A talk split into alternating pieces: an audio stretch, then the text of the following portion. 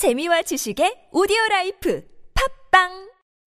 육아휴직을 내려고 해도 회사 눈치가 보여서 출산휴가로 승진이나 업무에 지장이 생길까 걱정돼요. 일 때문에 출산과 육아를 포기하는 일은 없어야겠죠? 이제 회사와 직장 동료분이 먼저 말해주세요. 김대리, 아빠가 됐으니 육아휴직 내야지. 이 과장님, 회사 일은 걱정 마시고 출산휴가 잘 다녀오세요. 출산과 육아, 개인이 아닌 우리 모두의 몫입니다. 이 캠페인은 일과 가정의 양립사회를 만들어가는 서울특별시와 함께합니다.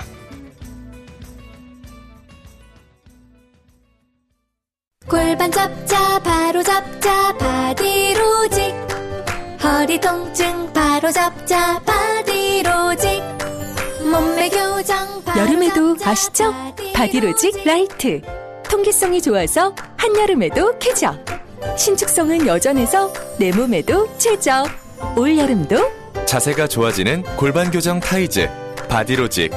검색창에 골반교정 바디로직 라이트. 박 원장, 요즘 한숨이 많아졌네. 무슨 고민 있어? 아휴, 말도 마. 광고비는 오르고 매출은 줄어서 고민이 많아. 김 원장는 어때? 우리 병원은 피 앤 비 마케팅에 맡겼는데 난 매출 고민 안 해. 피 앤 비 마케팅? 광고주 입장에서 성공을 목표로 광고한다는 철학이 있다네. 그리고 팝빵 광고도 대행한다고 하던데? 박 원장, 빨리 피 앤 비 마케팅에 연락해보게. 피 앤 비 마케팅. 광고는 결과로 이야기합니다. 비츠 조명, 비츠 조명, 사랑 비추고, 비츠 조명, 비츠 조명, 행복 밝히고, 내 생활의 스포트라이트. 조명이 필요할 땐 조명은 비츠 조명. 검색창에 비츠 조명. 핫 두고 두고 핫 두고 두고 핫 두고 두고 핫 두고 두고 핫. 쉬지 않고 뛰는 내 심장이. 전당대회를 끝내고 이제 한 달 만에. 어, not hot. 아, 제 얼굴이 화끈하네요. 제가 뜨거워야 되는데 미지근해서 죄송합니다. 죽을 죄를 졌습니다. 하트 하트, not hot. 그다지 뜨겁지 않았다. 근데 사실은 어, 거의 일 위 할 뻔했습니다. 거의. 그죠? 뭐 이십이 퍼센트. 손학규 이십이 점 팔육. 반올림하면 이십삼. 손학규 대표도 이십. 몇 칠. 프로? 이십칠. 오 퍼센트밖에 차이가 안 나요. 사 점 일육 퍼센트. 사 점 일육 퍼센트. 엄밀히 말하면. 사 퍼센트대. 그러니까 지금까지 최고위원이 네 번째인가요? 예. 패자는 할 말이 없죠. 예. 네 번 연속 이 등 전문. 예. 나갔다면 이 등. 아, 그래서 제가 며칠 전부터 저 홍수환 선수를 많이 생각합니다. 홍수환 선수. 사전 오기의 신화. 아니, 저희. 그 뉴스공장에서 고정하다가 원내대표 된 분들이 대표가 된 분도 있고, 나갔다 하면 대, 대표 아니면 원내대표인데 어, 하태경 의원님만 나가, 나가도 아무리 나가도 이 등을 계속하고 있습니다. 어떻게 된 겁니까? 뉴스공장이 좀 더 오래 나오라는 국민들의 희망사항 아닙니다. 그래서 최고위원, 그러니까 일 위로 최고위원 하는 게 네 번째. 예. 최고위원 전문. 예. 당대표는 항상 한 발 전에 미끄러지는. 예. 많은 당대표를 그렇습니다. 모셨군요. 이때까지. 짧은, 짧은 기간 동안. 당대표 제가 정말 만들기. 예. 전문. 이번에는 이번 이 앞에까지는 예. 사실은 당대표가 되기는 어렵다고 생각하셨잖아요. 근데 이번에는 가능할 수 있다고 생각하셨어요. 아, 이번엔 기대를 많이 했죠. 기대를 많이 했는데 예. 아무튼 이 팬이 어디에 있습니까? 운이 많이 따르는 것 같아요. 그 손학규 대표에게요? 이제 네, 그렇죠. 왜냐하면 손학규 어, 대표는 운과는 가장 먼 분 아닙니까? 이때까지? 이번에 징크스를 제가 깨뜨린 것 같아요. 손학규 징크스를 하태경이 깨뜨렸다. 이번에도 이제 제가 일 등을 했으면 이제 사실 불명예 퇴진하시는 건데 아무튼 제가 살려줬습니다. 그러니까. 이, 이 정도 사이밖에 안 났다는 얘기는 거의 당대표가 될 가능성도 있었다는 얘기인데, 어, 이제 캠프에서 파악하는, 분석한, 아, 이래서 일 위를 못했구나가 요인이 뭡니까? 네, 역시 이제, 이제 바로 손학규 대표가 경륜이 예. 이, 이제 무시 못할 거라는 게, 우리 일주일 투표를 했는데, 예. 초반 사 일은 박빙이었어요. 아, 그렇게 파악하셨어요? 예, 실제로 음. 결과가 나와 있으니까. 아. 수치가 나와 있기 때문에. 그, 근데 이제 막판 삼 일. 예. 막판 삼 일 뒷심 부족해가지고 거의 음. 일 퍼센트 차이밖에 안 난 게 한 사 퍼센트 차이로 벌어졌는데. 음, 그러니까 곧 막판 삼 일 전까지만 해도 일 퍼센트 안쪽에서 왔다 갔다 했다. 예, 그렇죠. 예, 그래서. 역전이 가능할 수도 있다. 역전이 음. 충분히 뒷심만 있었으면. 그래서 어쨌든 뭐 그것도 제가 부족한 부분이고. 뒷심은 그러면 어디서 나는 겁니까? 당원들 투표입니다. 그러니까 아. 이게 이제 자발적 투표가 있고 네. 그게 이제 문자 투표고요. 이제, 이제 마지막 삼 일은 자발적 투표 안 한 사람들 대상으로 전화를 아, 일 인당 콜해서 다섯 번씩 거는데 거기 제가 신경을 안 썼어요. 왜냐하면 예년의 성향을 보면 거의 투표를 안 해요. 그렇죠. 이, 삼 퍼센트인데 이번에 한 칠 퍼센트, 팔 퍼센트 음. 정도가. 박주현 의원이 한번 나오셔가지고 그때 이제 잘 전달된지는 모르겠는데 요지는 어, 그 마지막에 에이아이에스 부분에서, 어, 대기를 타고 있다가, 낚아채서, 뭐, 그런 식의 주장을 하셨어요. 물론 근거. 그래서 징계를 했습니다, 그분. 예? 당원권 이 년 정지, 이 퍼센트에 나와서. 아, 근거 없는 이야기를. 아니, 그때도 근거 제시는 못 하셨어요. 아니, 그러니까요. 네. 그, 그, 그거는 굉장히 좀 심각한 문제고. 사실 뭐 명예훼손 될 수 있는 문제잖아요. 그렇죠. 예, 근데 네. 이제 근거를 제시 안 했기 저, 때문에. 저도 적극적으로 그래서 근거가 뭐냐고 여쭤봤는데 근거는 제시 못했는데 그런 의혹을 제기하긴 했었습니다. 뭐 그렇습니다. 그래서 박주원 전 최고 같으면 근거를 가지고 폭로하는 이게 자기 이제 큰 이제 강점이었는데 이번에 아무튼 아무런 근거를 제시 못해서 다들 좀 의아해하고 있습니다. 왜 어쨌든 왜 그 막판에 삼 일간의 투표에서 차이가 확 벌어져 버렸다. 예. 차이가 일 퍼센트에서 사 퍼센트로. 어, 아주 겸허하게 받아들이고 국민. 겸허하게 안 받아들이면 예. 어떻게 하시려고. 뉴스 공장 다 열심히 나오려고요. 그래서. 자, 어, 웃지만 어, 속이 쓰리실. 왜냐하면 거의 가까이 갔었거든요. 이번엔. 네, 그렇습니다. 그래서 예. 아무튼 이번에 격려는, 격려를 많이 바, 받았습니다. 뭐 저는 사실 굉장히 속이 쓰리고 예. 아직도 약간의 충격이 있는데. 충격이 많으신 것 같아요. 예. 눈에 초점도. 아, 실제로 그랬습니다. 왜냐하면 어, 엊그제예요. 결론 난 게. 예, 그저께여가지고. 예. 근데 아무튼 우리 손대표님도 그러니까 잘 모시고. 안심 논란도 있었잖아요. 다 지나간 이야기니까. 그렇죠. 이제 뭐 안심 보내드리고 안심하셔도 아. 됩니다. 이제 안철수 대표님 이제 다 끝났기 때문에 안심하시고 독일에서 아. 하시던 일을 열심히 좀, 하시고. 좀 불안해서 독일에 안 갔다 이런 분석도 그간에 당내에도 있었겠죠. 예. 언론도 그런 얘기를 좀 썼고. 그런데 이제 뭐 제가 어, 성과로 치는 것은 정말 순수하게. 하태경 홀로서기 이였잖아요. 이번에는. 그리고 바른정당만이 아니라 국민의당까지 합한 아, 상황. 국민의당 쪽에서도 의원님 쪽을 지지하는 분들이 합류했었어요? 어, 국민의당 쪽에서 꽤 있었죠. 아, 그래요? 꽤 있었죠. 음. 의원급에서요? 아니면 의원들도 있었죠. 의원들도 우리 음. 이, 그 지금 뭐, 뭐 실명을 거론하기는 그렇고 네. 어, 젊은 세대로 바꿔야 된다. 그렇게 공개적으로. 음. 어, 말씀하신 분도 계셨고 다수의 국민의당 출신들은 손학규 대표 그러니까 초반에 보도되기로는 안철수 어, 전 대표 쪽이 사람들이 대거 손학규 대표 지지선을 했기 때문에 이건 안심이 작용한 것이다 이렇게 보도가 시작됐어요. 그래서 실제로 뭐 안심팔이 논란이 좀 있었죠. 있었고 실제로 안심 가지고 손학규 후보하고 김영원 후보가 격렬하게 예, 네. 싸웠는데 어쨌든 뭐 저는 누구도 팔지 않고 혼자 이 정도 했다. 어부지를 얻으시려고 한 거죠. 팔지 않은 게 아니라 팔 사람도 없잖아요. 너무 예리하게 지적하셔가지고 어쨌든 자, 안심 논란도 이제 뭐 그래서 안철수 대표가 안 간 거 아니야 독일이 전당대회 네. 때문에 독일에 걱정이 돼서 왜냐하면 안심이 그렇게 얹혔는데. 손학규 대표가 만약에 당대표로 선출이 안 되면 안철수의 안심도 아무 소용이 없구나 이런 평가가 나올 것이고 그러면 정치적으로 치명상을 입으니 그래서 못 간 것이다 이런 해석들이 여의도 뭐 그런 추정이 있는데 있었었죠. 어쨌든 뭐 저는 네. 박지원 전 최고처럼 근거 없이 이야기는 뭐 할 수 할 수 없잖아요. 자 그래서 이제 손학규 대표 체제 저희는 물론 손학규 대표를 모실 겁니다. 예, 예, 그분의 예. 비전을 또 들어와야 되니까 근데 어, 손학규 대표 체제 그리고 이미 이제 당선됐기 때문에.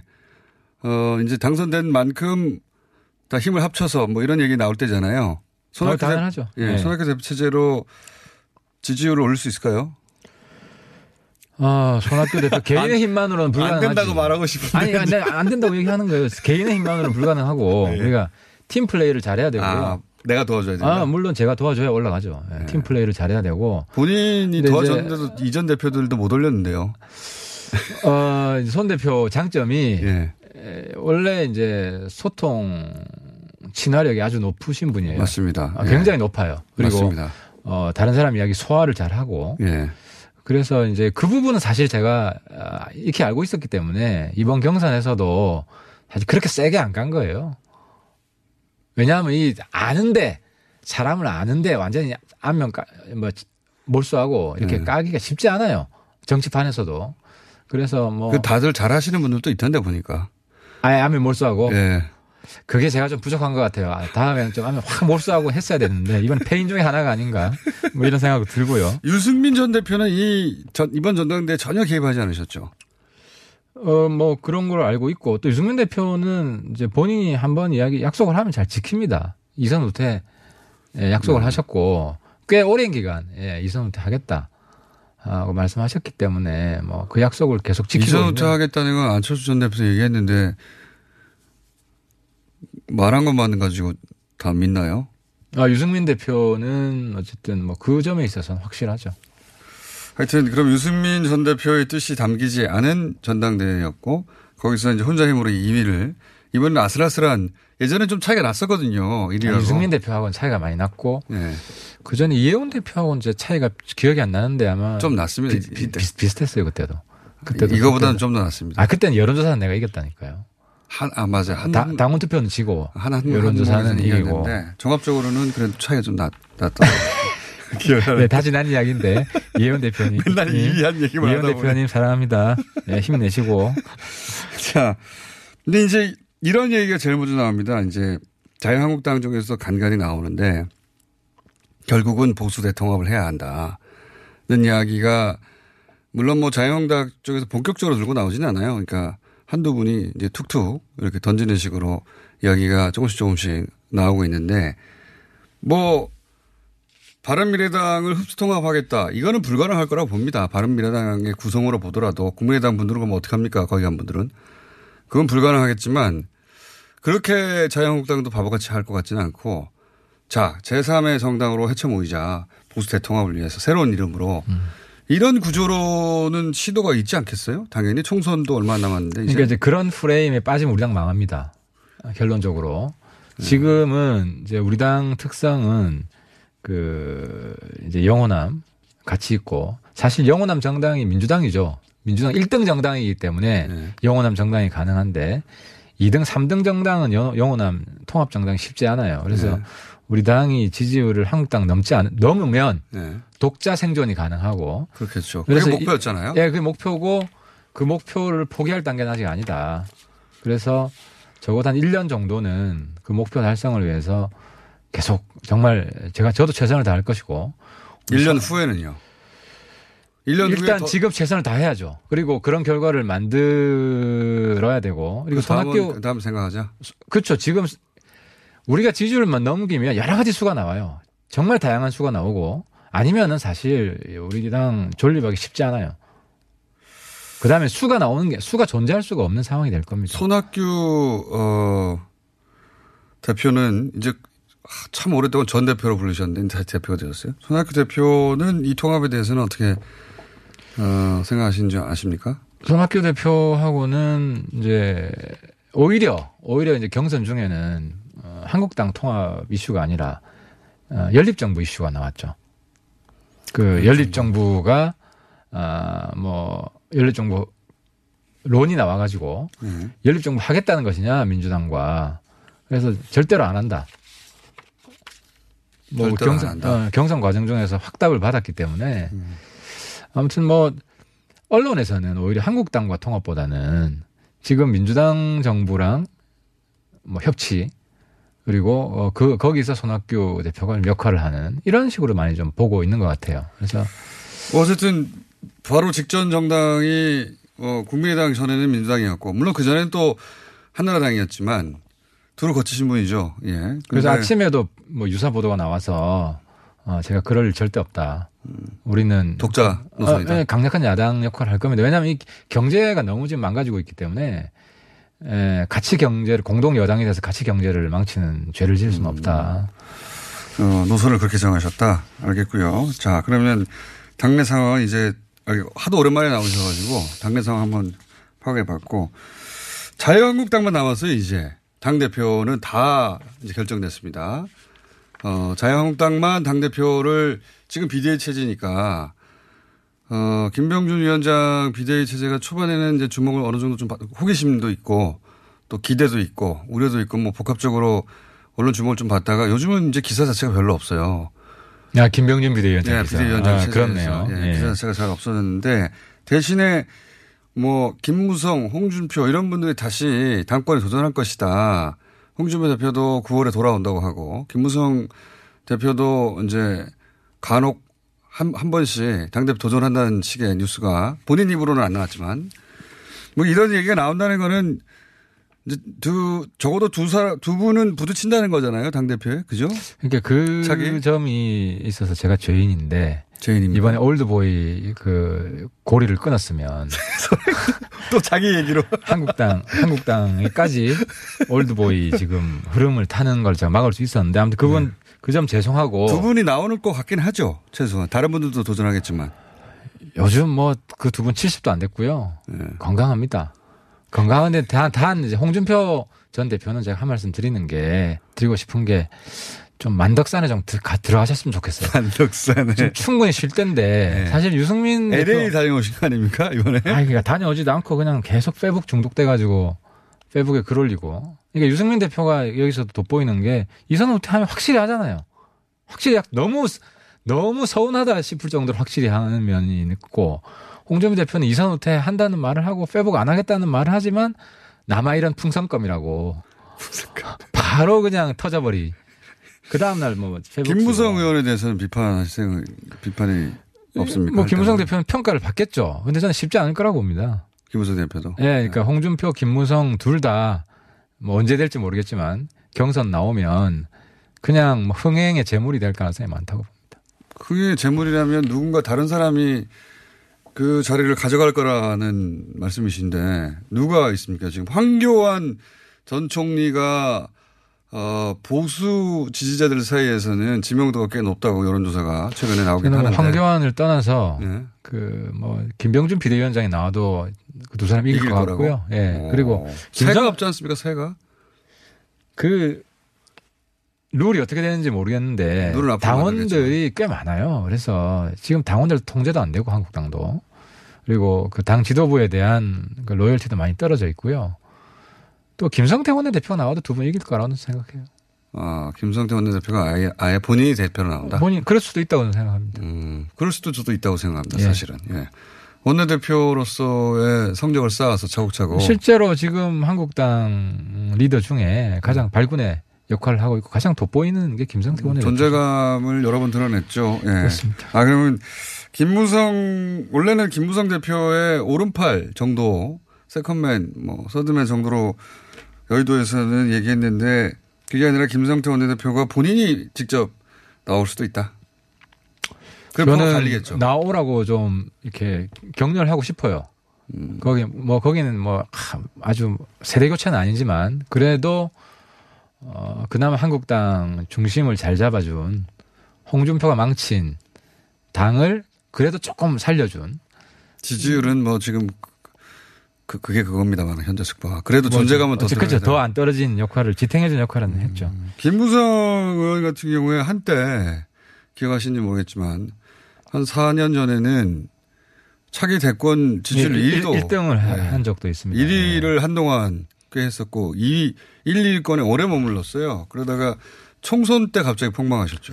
그래서 한때 영화가 네. 정치를 망치는 역할을 많이 하더라고요. 해본 적이 있기 때문에 음, 다시 갈 수 있다, 다시 갈 수 있다는 음. 환상을 가지고. 손학규 대표 말씀하시는 겁니까? 아니 뭐 손 대표는 제대로 안 된 사람이어 가지고 이번에 이제 부활을 하신 것이고 처절하게 고생을 하셨잖아요. 왜 고생하셨죠? 김무성 대표는 새가 있잖아요 대신에. 그러니까 본인이 아마 새가 있다고 생각하실 건데 그게 그렇지 않다, 이제는. 그 로열티가 상당히 떨어져 그러니까 있을 탈당하고 겁니다. 복당하는 과정에서 많이 떨어져 나갔습니다. 상당히 떨어졌다고 봐야죠. 당원들 특히 그래요? 네, 의원들도요? 그, 뭐 그러니까 보통 의원들은 포커페이스가 굉장히 잘 되기 때문에 의원들 마음을 읽기는 쉽지 않습니다. 그런데 대체로 뭐 민심 떨어진 추세랑 거의 비례한다고 보시면 어, 됩니다. 민심 떨어지고 지지율 떨어지면 같이 얼, 떨어집니다. 얼굴은 똑같은 포커페이스면 마음은 떠납니까? 같이 떨어진다고 봐야죠. 왜냐하면. 그런데 이 모든 건 소위 소위 친박계라고 하는 그 이제 좌장이 없어서 그렇지 가장 큰 덩어리를 차지하는 현재 자유한국당에서 여전히 다수죠. 그분들이 누구에게 표를 몰아주느냐 혹은 뭐 어떻게 갈라지느냐에 달린 일이기도 하잖아요. 그건 어떻게 보십니까? 지금은. 친박도 하나가 아니기 때문에요. 그렇긴 한데요. 다 자기 생존을 위해서 뿔뿔이 흩어져 있는 상태이기 때문에. 흩어져 거의 있어요? 어, 그렇죠. 목소리 내는 사람이 없잖아요. 목소리를 안 낼 뿐 조용히 세를 유지하고 있는 건 아닌가요 혹시? 그러니까 구심이 없다는 거죠. 네, 구심이, 구심이 있으면 목소리가 나올 텐데 네. 별 구심이 없기 때문에 거기도 뭐. 하나의 덩어리로 힘을 발휘하지 못할 것이다. 발휘하는 건 이미 이미 끝났다. 그것도. 예. 네. 그래서 지금 김병준 위원장이 탈당이나 이런 걸 안 하는 겁니까? 어차피 뭐 출당 탈당 뭐 그 절차적으로 어려운 얘기지만 어쨌든 뭐 사람에 대한 청산이 필요 없다고 말을 하고 있잖아요. 그 점 굉장히 잘못하는 거죠. 음. 어쨌든 인적 청산을 보여줘야 한두 사람이라도 국민들이 저기 변하려고 네. 한다고 생각을 할 텐데 저는 어쨌든 김병준 위원장도 어느 시점에는. 인적 청산 카드를 꺼낼 거라고 생각을 합니다. 본인이 스스로 정치하려고 하는 것 같긴 합니다. 그러기 위해서는 더더욱 네. 인적 청산 강한 모습을 보여줘야. 그러니까 본인이 새가 없어서 그렇게 청산해서 적을 만들 필요가 없다고 생각하신 건지.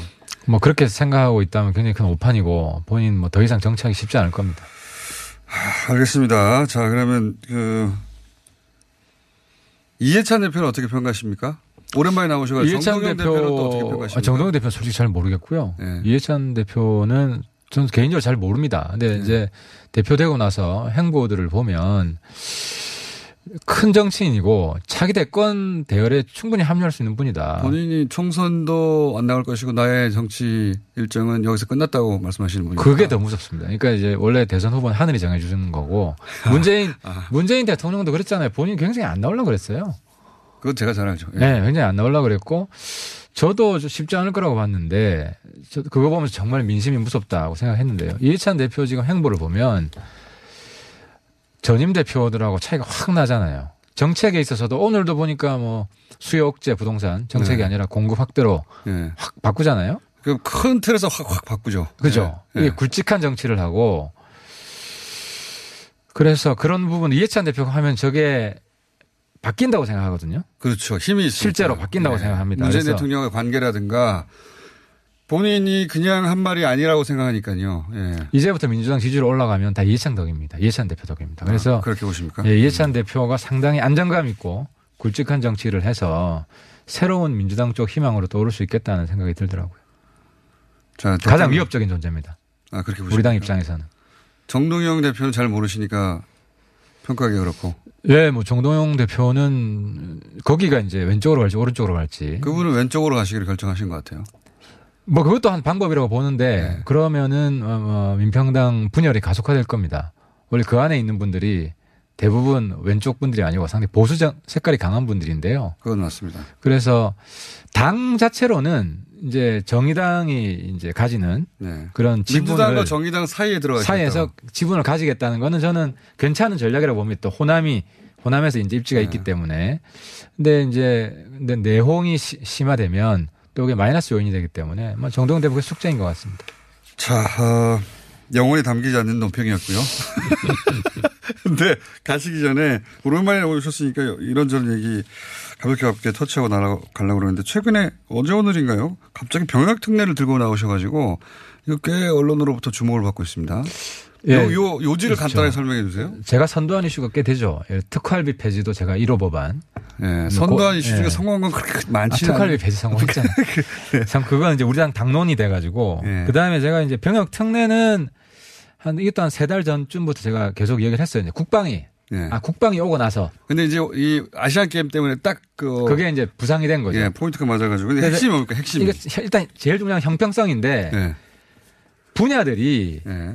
과거 근대화 시절에 있던 분야들이고 새로운 분야들이. 칠십 년대 처음 만들어졌죠. 그렇죠. 예를 들어. 예체능. 예를 들어 이런 겁니다.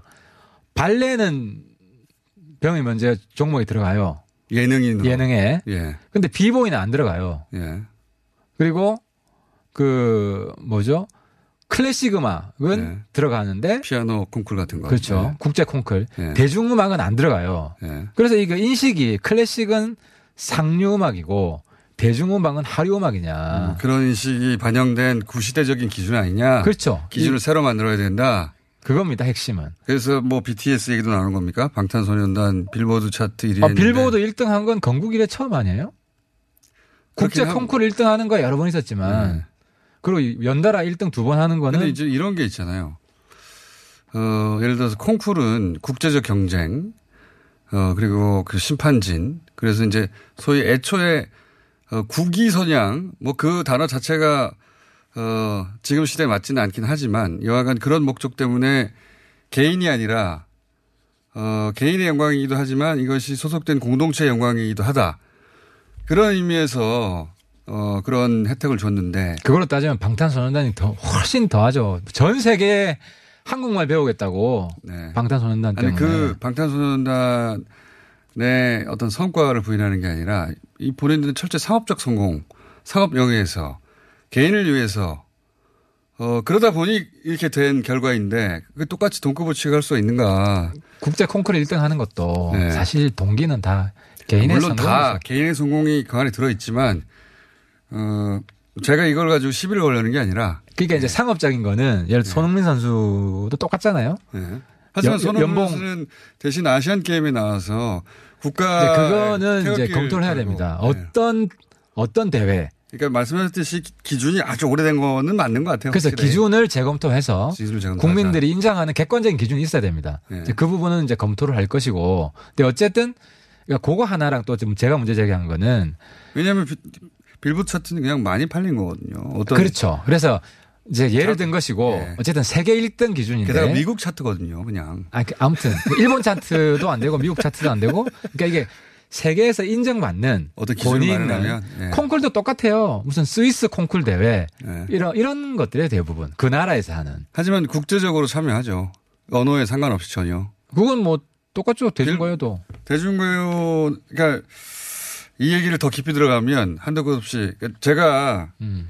어, 의원님이 제, 제기하신 문제의식 자체를 동의하지 않는 게 아니고. 그러니까 문제의식을 인정하시면 예. 그 구체적인 올림픽 이렇게 딱 있잖아요. 음. 그러니까 이런 게 없으면 굉장히 어려워지고 그런 거를 국민들이 공감하는 게 있으면 이것도 같이. 제도 개선이 필요하다. 그렇죠. 그런 예. 거죠. 그런데 예. 이제 비티에스 같은 경우는 이제 인기 있다 보니까 예를 들으셨다. 예. 아, 일 등을 뭐 예. 건국 이래 처음으로 하는데 세계 일 등이니까 예를 든 겁니다. 저는 비티에스 팬들은 이걸 원하지 않을 거라고 봅니다. 팬들은? 자, 말씀 조심하셔서 하시고요. 비티에스 아, 팬들. 제가 비티에스 팬이기 때문에. 자, 아, 이 대북특사단 얘기까지 해야 되는데. 그 이야기는 제가 한 말씀만 드릴게요. 한 말씀만 이게 하시죠. 예. 대북특사단이 가는 길이 굉장히 어려운 길입니다. 그렇죠. 지금 어렵습니다. 그래서 저는 야당도 잘하면은 큰 박수를 치고 네. 못해도 비난하지 말자. 대북 관련해서 일관된 지금 스탠스죠. 아, 그렇습니다. 네. 이거는 정말 어려운 길이고요. 세계에서 가장 까다로운 두 나라가 북한과 미국인데 그걸 중재하겠다는 정말 어려운 도전에 나선 겁니다. 그래서 이거는 실패여도 본전이다. 근데 괜히 또 뭐 성과가 없다고 해서 야당이 비난하고 그렇게는 안 했으면 좋겠습니다. 알겠습니다. 어, 만년 이미 하태하태 바른미래당 하태경 최고위원이었습니다. 일 위 최고위원입니다. 최고위원 중에는 여기까지 하겠습니다. 감사합니다. 네, 감사합니다. 오늘 녹음 끝나고 한 잔? 술 끊는다며 술 끊겠다는 결심들 많이 하시는데요. 네. 쓸데없는 짓 하지 마시고요. 네, 술 친구미 있잖아요. 아니 다들 술자리만 있으면 오라고 난리잖아. 술친금 들고 가야지. 술친금을 그렇게 퍼주니까 부르지. 술친금이 있어야 술자리가 오래간단 말이야. 내 친구들이 전부 다 술친금 인정했어. 오빠도 한 잔 콜? 그렇다면 가지야. 네이버에 술친금을 검색하세요. 멀쩡합니다 진짜. 탐라오렌지에서 여름철 감귤을 소개합니다. 황금향. 아, 여름에 감귤이 이렇게 맛있을 수 있네. 탐라오렌지의 황금향. 지금 인터넷에서 탐라오렌지를 검색하세요. 직접 드셔도 좋고 선물용으로도 최고입니다. 전화 주문도 가능합니다. 공일공 이팔이칠 삼구일칠 공일공 이팔이칠 삼구일칠 오빠, 오빠한테서 매력적인 향기가 나는데? 어, 역시 박지희 한방에 알아보는구만. 헤이브로 올인원 파워바로 샤워하고 왔지? 아, 이 오빠 여자들이 좋아하는 건 어떻게 알 거? 확실히 헤이브로 올인원 파워바 쓰는 사람 옆에 가면 뭔가 다른 느낌이 있어. 은은한 향기가 나면서 어, 또 섹시해 보이기도 하고. 그래서 이 오빠가 쓰는 거 아니겠니? 박지희가 추천하는 올인원 향수 비누. 지금 포털에 헤이브로 검색하세요.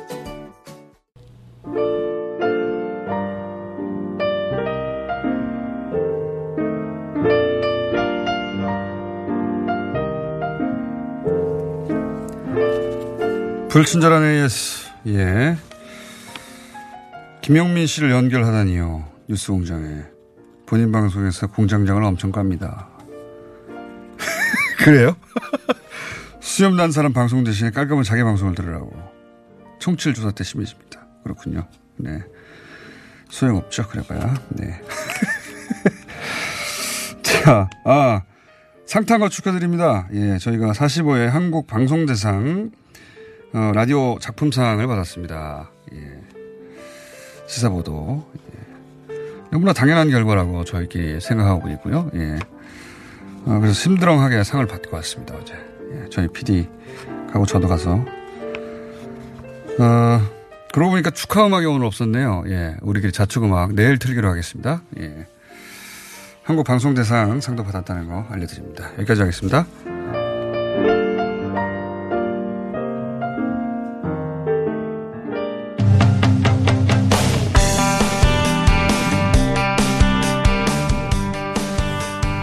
자, 어, 엘리엇 소송 이야기 저희가 계속 다루고 있는데, 어, 이번에는 특검 쪽 시각을 한번 어, 확인해 보겠습니다.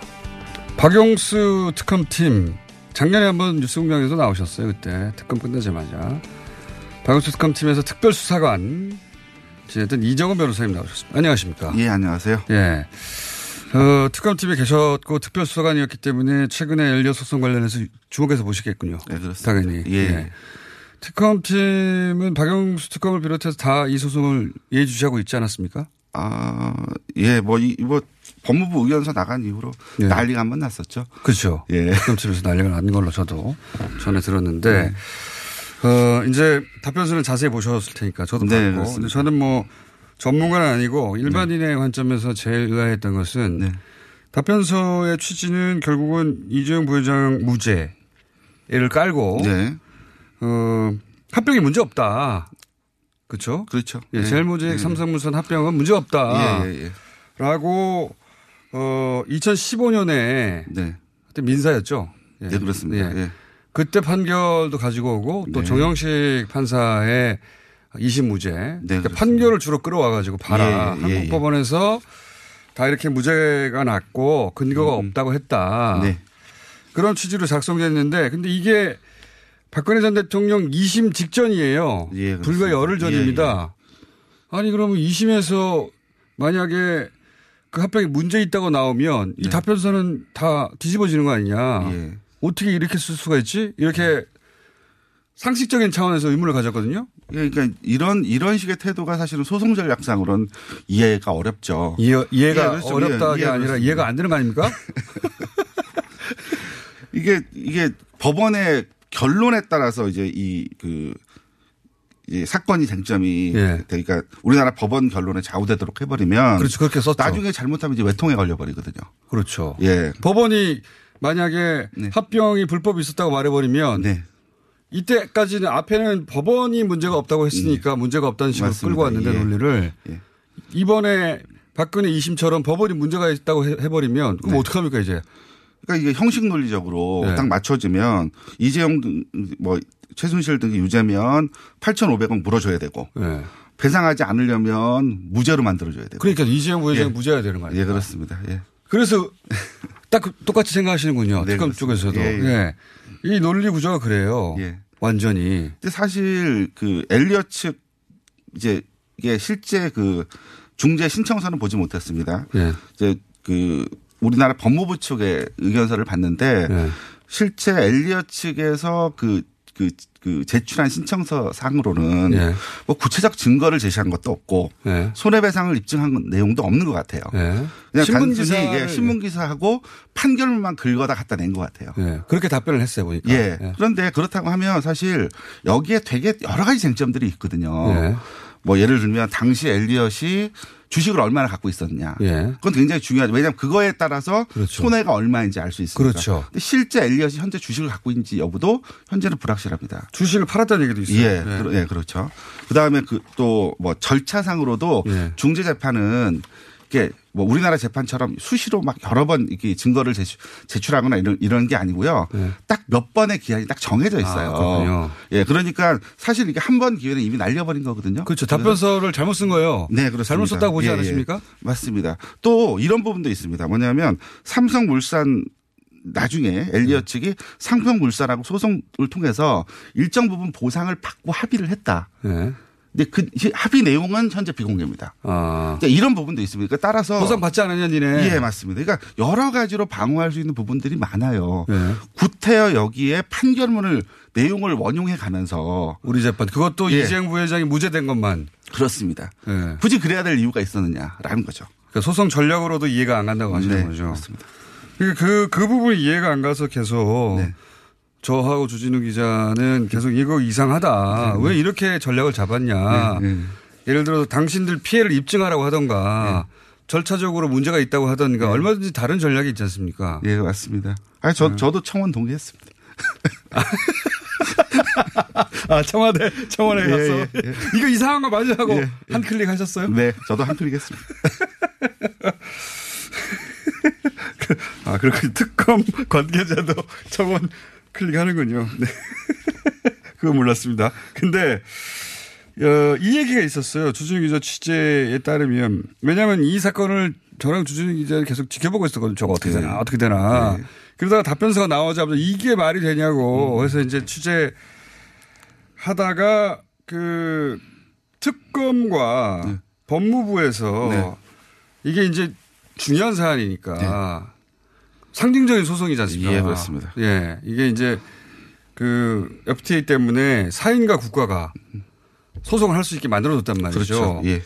어, 외국에서 그, 그 나라에 들어갈 때 국내법하고 똑같은 적용을 받아야 되는데. 더군다나 우리나라는 이게 첫 사례거든요. 그렇군요. 예. 자. 근데 그, 그 사안 자체가 특검팀이 어, 수사를 해서 밝혀낸 사안이에요. 네, 그러니까 특검팀이 관심이 많고. 네. 가장 잘 아는 곳이니까 예. 법무부가 답변서를 낼 때 상의를 하기로 했었었는데 네. 상의 없이 법무부가 이 답변서를 공개해버렸다. 이건 맞나요? 맞습니다. 그거 왜 그랬을까요? 저도 이해하기 어렵습니다. 그러니까 이러니까 자꾸 의혹이 증폭되는 거죠. 그러니까 원래 법무부에서 내용을 가지고 예. 특검팀하고 크로스체크를 하기로 했거든요. 특검팀이 이 수사를 해서 가장 잘 알고 있으니까 그렇습니다. 내용을. 예. 예. 그리고 만약에 그랬다면 저희 쪽에서는 예. 이거 이런 식으로 판결문을 그대로 원용하는 거는 적절치 않다. 예. 뭐 예를 들면 그러니까 실제로 하급심 판결이고 아직 대법원 파, 판결이 확정되지 않았다 예. 하는 정도로 언급하면 좋다는 것이지 예. 굳이 여기서 뭐 하급심의 뭐, 뭐 정형식 그 이재용의 이십 년 판사님 판결이라든가 이런 것들을 굳이 언용해 가면서 나중에 이제 이게 어떻게 될지도 모르는 절반 이상이 그 내용이에요. 그러니까 이해하기 어렵죠. 네. 그렇죠. 전략을 왜 이렇게 짰냐. 네네 그렇습니다. 그런데 그런 상의 없이 답변서를 공개해 버렸고 네, 그것 때문에 특검에서 난리가 났었습니다. 이게 네. 박 전 대통령하고 최순실 이심 선고 곧 앞두고 있었던 상황이었거든요. 그렇죠. 바로 직전이었는데. 그래서 특검은 굉장히 이제 그 뭐랄까 긴장하고 있었어요. 네. 이제 선고 결과라든가 이런 부분에 대해서. 그리고 그런데 뭐 이런 뭐 그 법무부의 의견이 나왔으니 그러니까 기본적으로 대회에다가 표방하는 국가 입장이라는 건 일관해야 되는 거 아닙니까? 그렇죠. 예. 그러면 법무부가 만약에 어? 특검이 틀렸다는 거냐 그러면 특검 존재 자체를 부정하는 거 아니냐. 음. 예, 특검 내부에서는 굉장히 경황된 반응이 어, 많았습니다. 주진 과장이 아니었군요. 난리가 났다고 하더니. 예.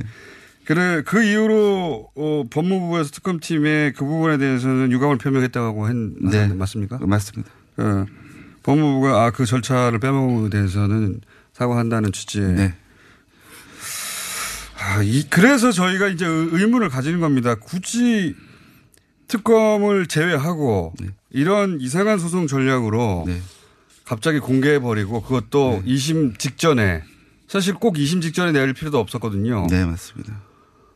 이 냈을까. 그래서 의문을 가지는 것이 이제 이 형식 논리로 따지자면 어, 이재용 부회장이 유죄가 되면 네. 죄가 있다고 판단이 되면 그러면 우리가 팔천오백억을 낼 수도 있다. 이거 네. 아닙니까? 네, 그렇습니다.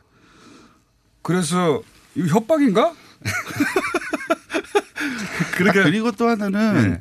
이런 부분들을 계속 강조해가는 일부 언론들도 문제예요. 아, 그러니까요. 예. 기사 나오겠거니 했더니 기사 예. 바로 나오더라고요. 그러니까 뭐 니들이 들수사나 가지고 결국은 국가가 팔천오백 원 물어, 물어줘야 되는 상황이 발생하지 않느냐. 그러니까 특검 니네가 이렇게 들수수나 가지고 삼성 예. 괴롭혀가지고 결국 우리가 예. 국가가 팔천오백 원 물러주고 생겼어 예. 이거 아닙니까? 아 근데 그, 저기 그러면 죄 지은 거 덮고 넘어가자는 얘기입니까? 그러니까 그 말이 예. 안 되죠. 예. 아니, 팔천오백 원 내기 싫으면은 유죄인데도 무죄로 만들어줘야 그렇죠. 되나요? 예, 예, 그건 그거고요. 예, 그건 그거고. 이 소송은 네. 이 소송이고요. 네, 맞습니다. 예.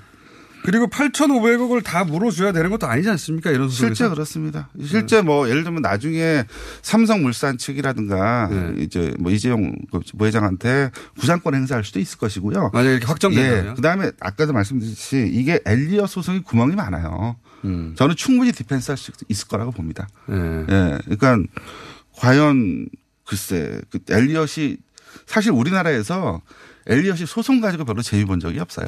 이전에도. 예. 예. 그러니까 소송 몇 번 건드렸죠. 예, 그러니까 소송 자체로는 이, 이익, 이익을 본 게 없고 그걸 통한 그 뭐 국내에서의 영향력 강화, 음. 뭐 언론 플레이, 뭐 사실 이걸 통해서 그 저기 소외에서 주로 합의해서 끝냈죠. 그러니까요. 어, 그 특검 내에서는 이거 너무 이상하다, 이상하니까 예. 그. 뭡니까? 삼성의 힘이 작용한 거 아닌가 이런 얘기는 없었습니까? 어, 내부에서 의심을 하지만. 증거는 없으니까 말을 못 하시겠지만 저희도 증거는 없으니까 말을 못 해요. 네, 맞습니다. 말을 못 하지만 네. 그 답변서의 논리를 보자면 이재용 부회장에게 네. 굉장히 유리한. 맞습니다. 예, 네. 그건 명백하다. 네.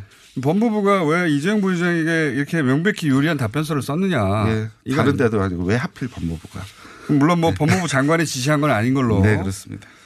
어, 그렇지만 그 책임 라인에, 어, 서 한 일이고 이건 책임을 져야 되는 게 아닌가 어떤 식으로든 이런 문제의식을 가지고 있고 근데 이제, 어, 주진우 기자가 삼각 취재를 했다고 했거든요. 네. 당연히 특검 측에도 물어보고 법무부도 네. 취재해보고 네. 또 희한하게 삼성도 끈이 있어요.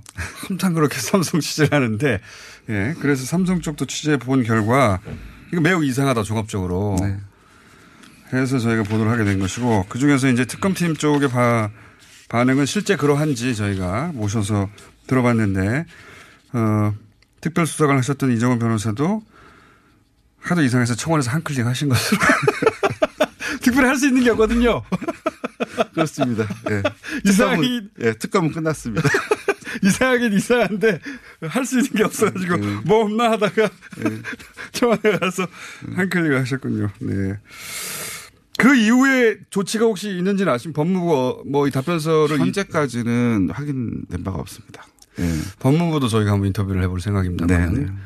근데 이제 좀 고록스럽겠죠. 그래서 누구를 해야 될지 지금 고르고 있는 상황이고, 자 그래서 지금 특검 쪽에서는 어떻게 판단하고 있습니까? 이 대법원 판결을 어느 정도 언제 결론이 날 것이다. 물론 이건 뭐. 음.